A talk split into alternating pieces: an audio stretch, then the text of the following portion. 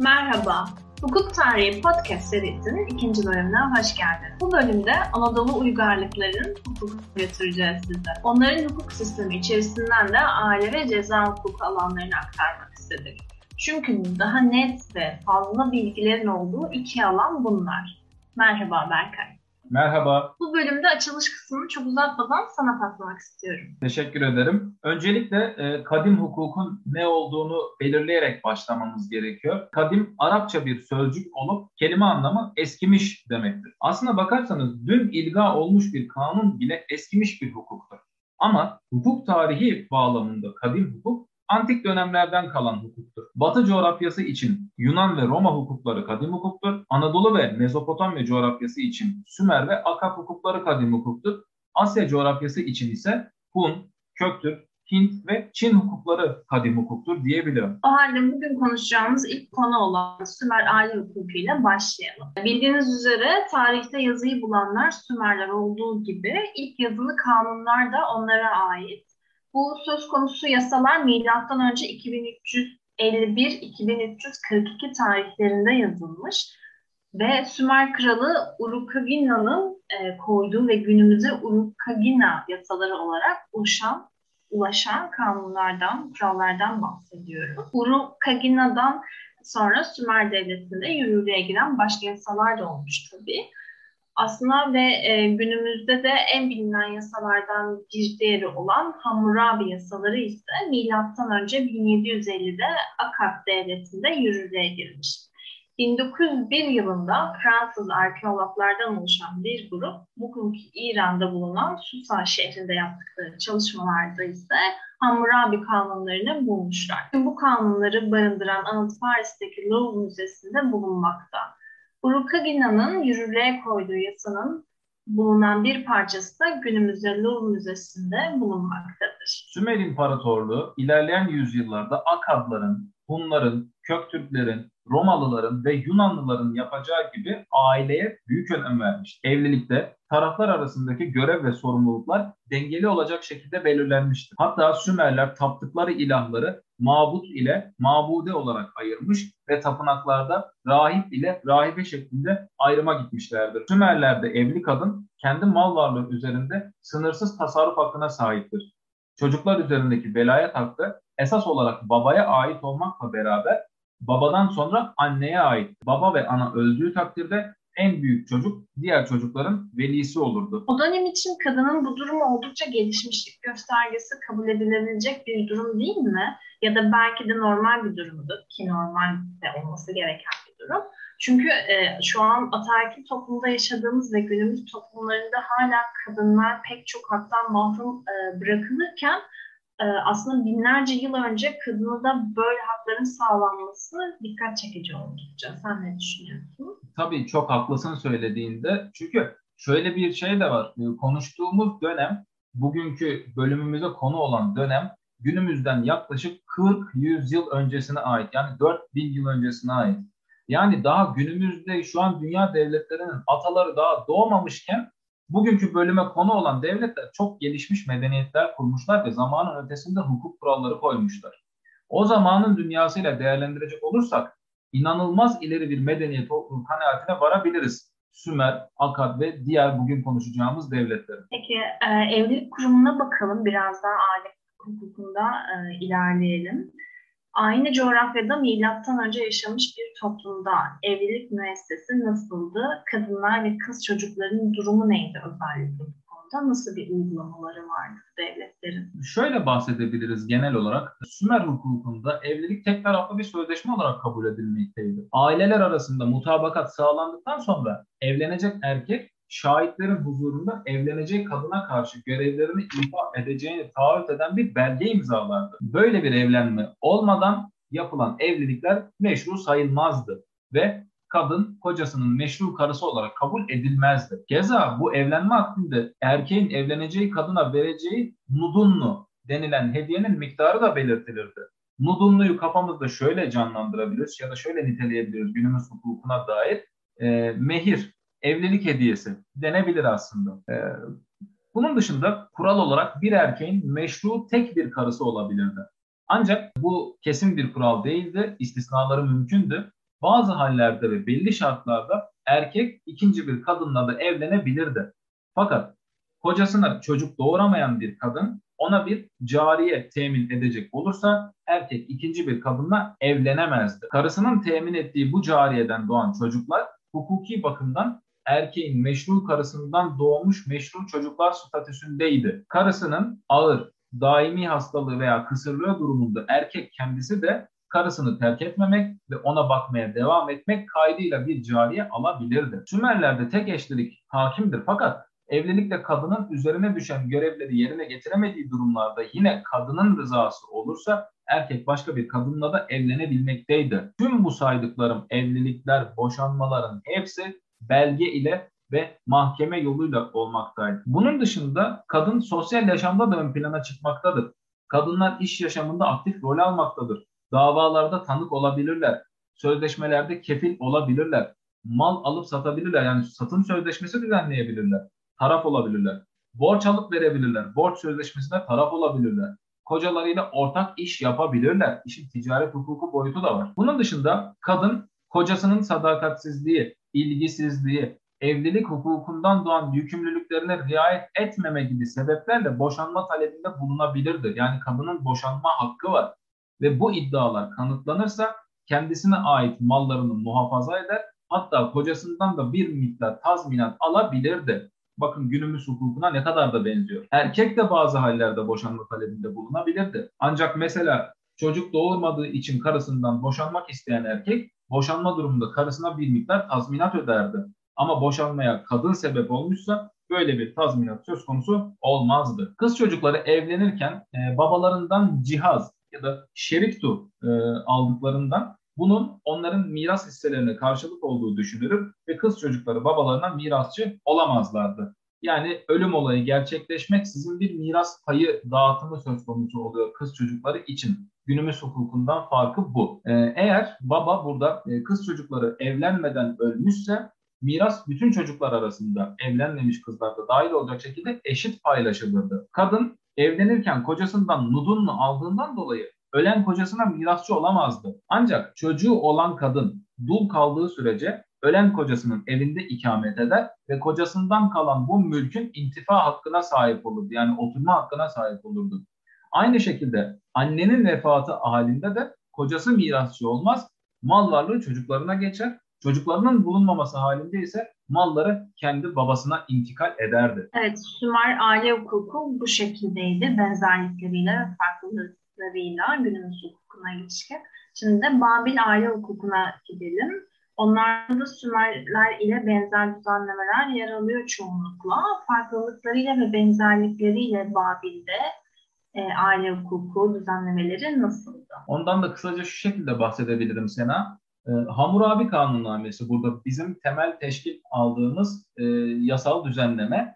Hammurabi Kanunnamesi'nde evlenmenin hukuken ve meşru ve geçerli olabilmesi için yazılı bir vesika düzenlenmesi şarttı. Yine Sümerlere benziyor. Yine bir düz, e, sözleşme söz konusu. Bu nikah sözleşmesi olmaksızın yapılan fiili birleşmeler evlilik sayılmazdı. Evlilik sözleşmesinin bazı durumlarda koca namına bazen de ebeveyn namına düzenlendiği görülmektedir.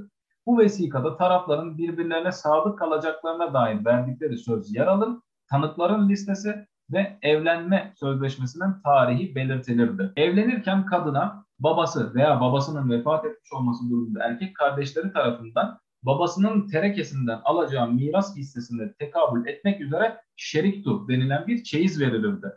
Ayrıca evlenme sırasında erkek karısına nudunnu denen bir hediye verirdi. Bakın yine Sümer'le aynı gidiyoruz. E, bu boşanma durumunda bile kadının malı olmaya devam ederdi ve dul kalması veya sebepsiz bir boşanma halinde kadın için sağlanan bir teminat olurdu.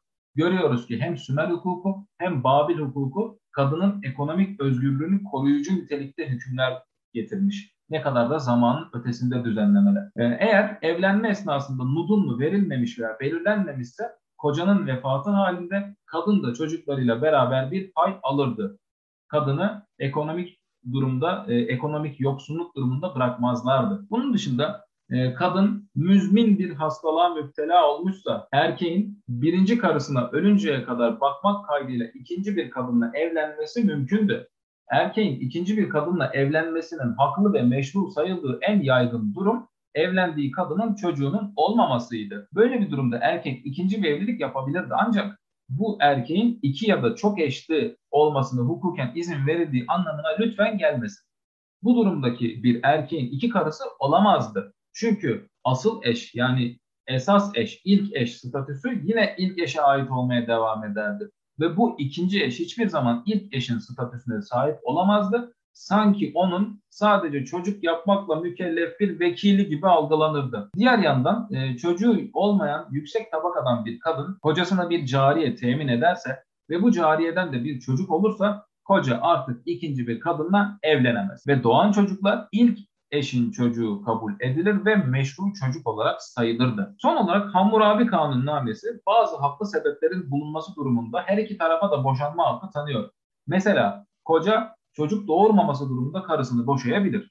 Ancak bu durumda kadın evlenirken babasından getirdiği çeyizi geri götürebildiği gibi nişanlanırken tirhatun namı adı altında verilen hediye kadar da bir tazminat alırdı deyip Babil aile hukukunu da bu şekilde tamamlayabiliriz. Şimdi isterseniz diğer bir Anadolu uygarlığı olan yine Anadolu'nun gelişmiş uygarlıklarından günümüze çok önemli izler bırakan bir uygarlık olan Hititlerden bahsedelim. Ailenin temeli sözleşmeyle kararlaştırılan meşru evlenmedir yine Hitit aile hukukuna göre. Genellikle gelin erkeğin evine giderdi ancak evlenen kadının babasının evinde kalmaya devam etmesi yani iç güveysilik şeklinde bir uygulama da vardı. Biz bu e, uygulamayı Asurlularda da görmek. Bu iki durum arasında kadının vefatı halinde miras bakımından farklı sonuçlar doğmaktaydı. Evlilikte asıl olan tek kadınla evlilik olmakla beraber her ne kadar buna imkan veren açık bir hükme rastlamıyorsak bile bir erkeğin birden fazla kadınla evlenebilmesinin yani poligaminin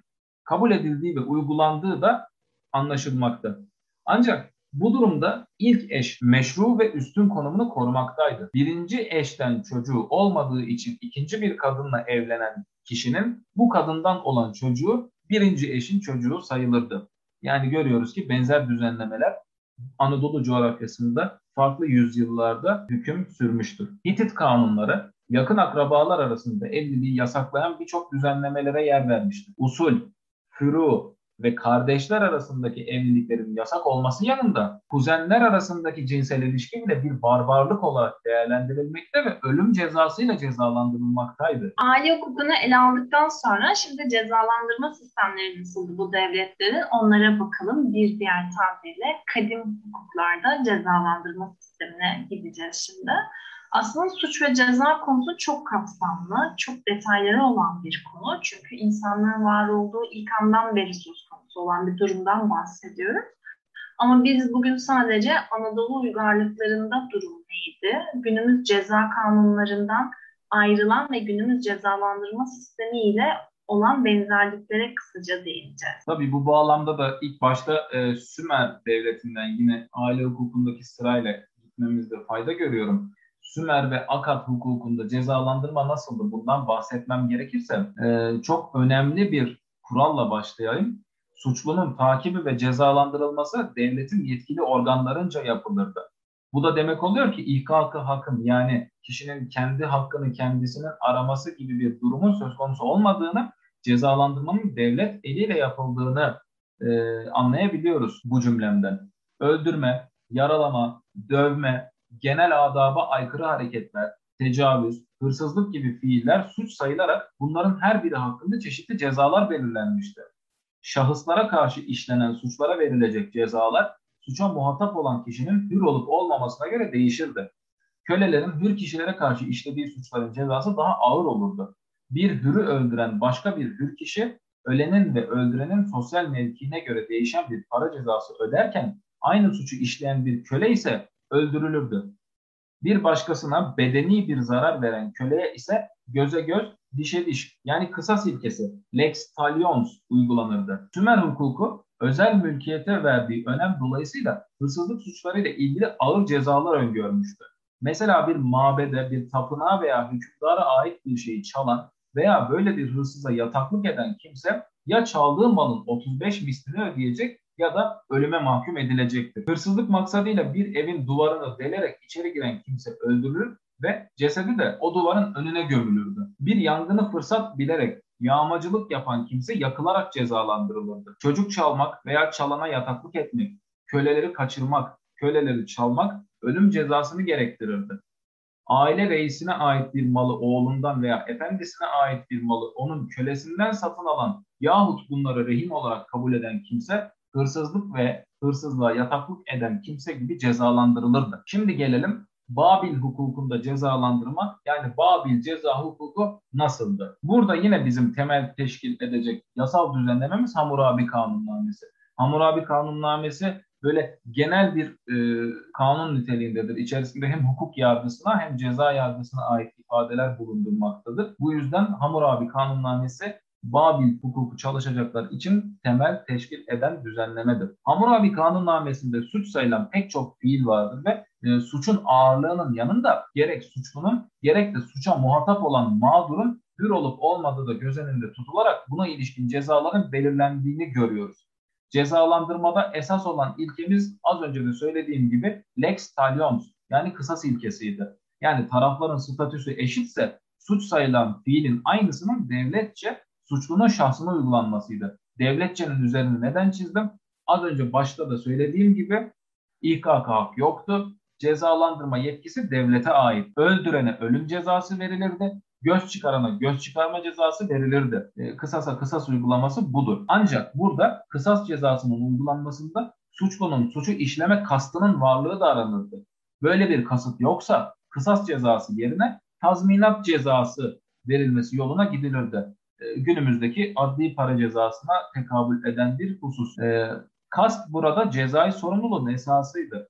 Kasten insan öldürmeyle kavgaya karışarak taksirle insan öldürme arasında ayrım yapılmaktaydı ve ona göre farklı cezalar öngörülmekteydi. Yaralama ve dövme gibi durumlarda tarafların sosyal mevkilerine göre değişen cezalar tespit edilmiştir.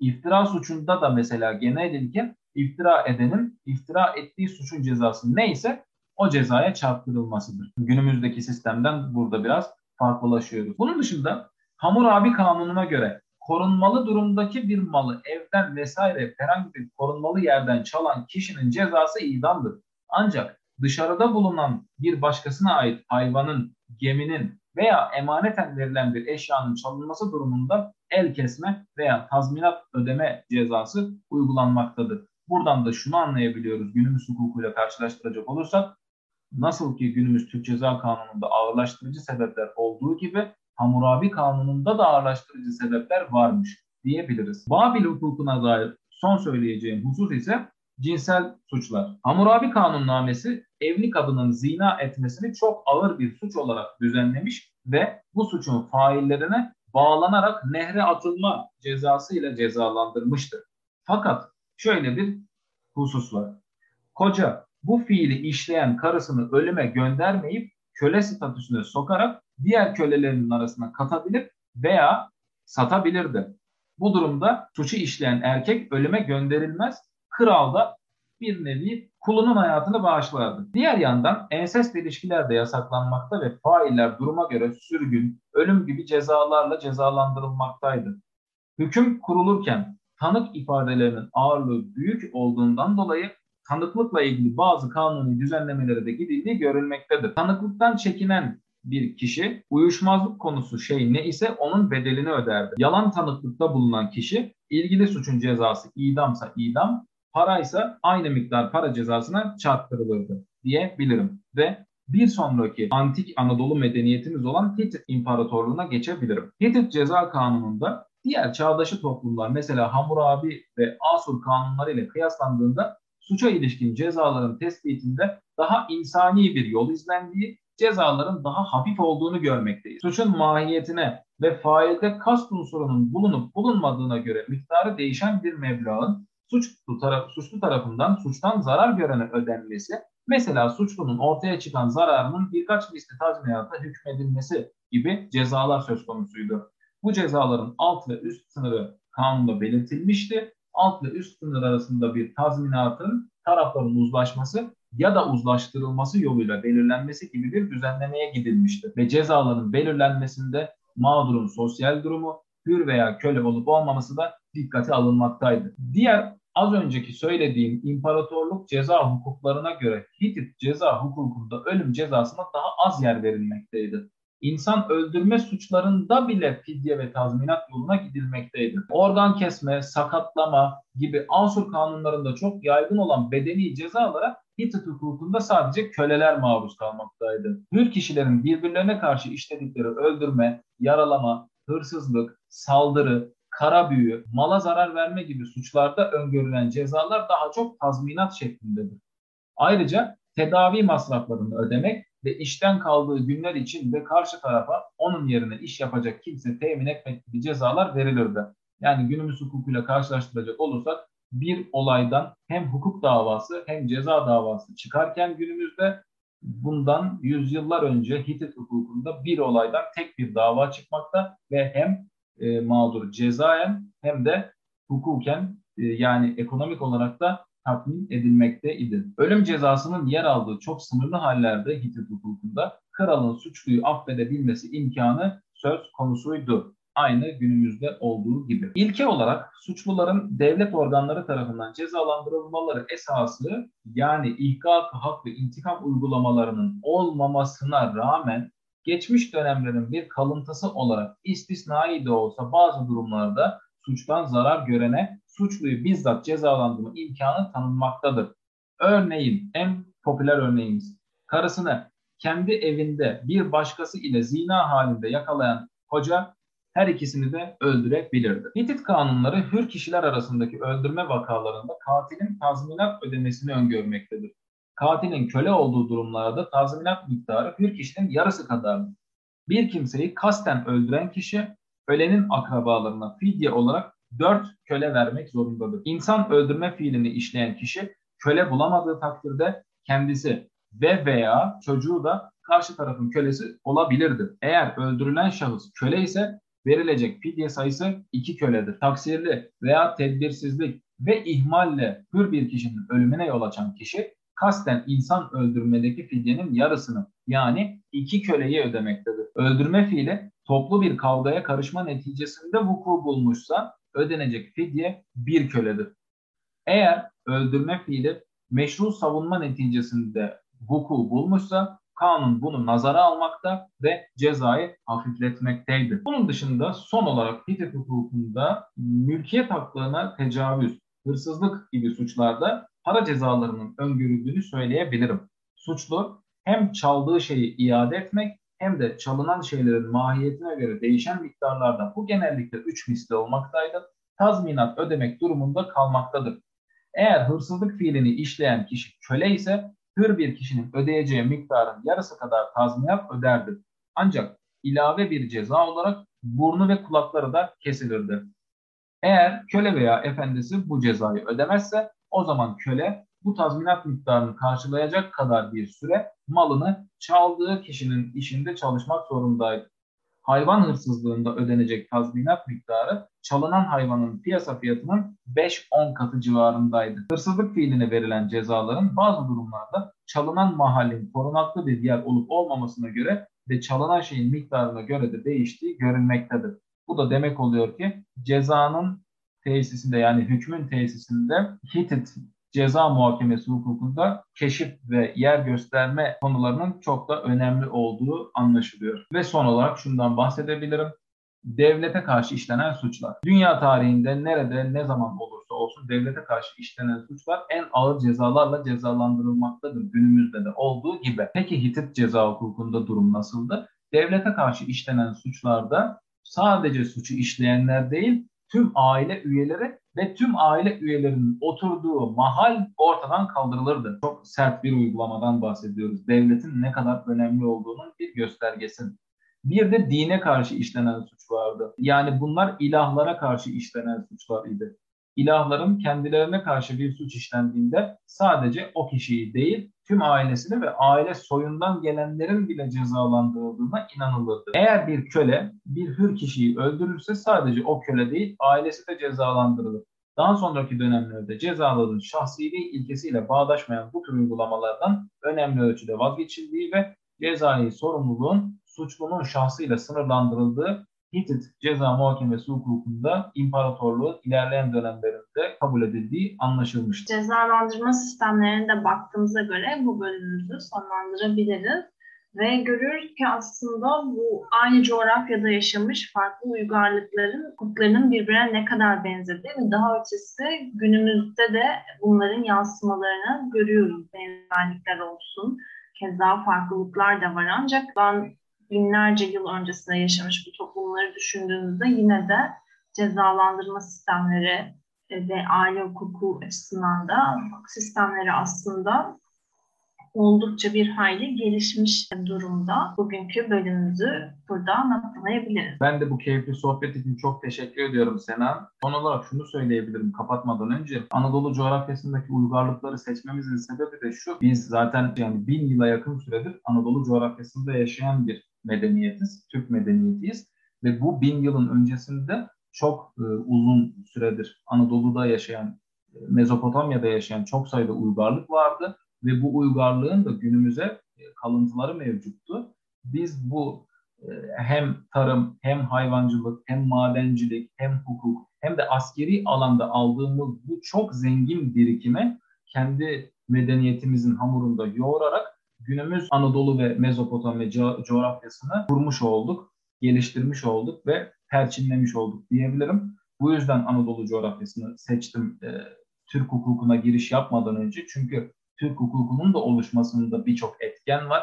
Gerek Orta Asya Türk hukukunda komşularla olan ilişkiler, gerek Anadolu'ya gelindikten sonra Anadolu'daki bizden önceki milletler neler yapmış ve bunlardan bize neler kalmış bunları görebilmek adına Anadolu hukukunu da incelemek, Mezopotamya coğrafyasını da incelemek, tahlil etmek büyük keyif vericiydi ki ileri bölümlerde anlatacağımız şeylere dayanak teşkil etsin diye.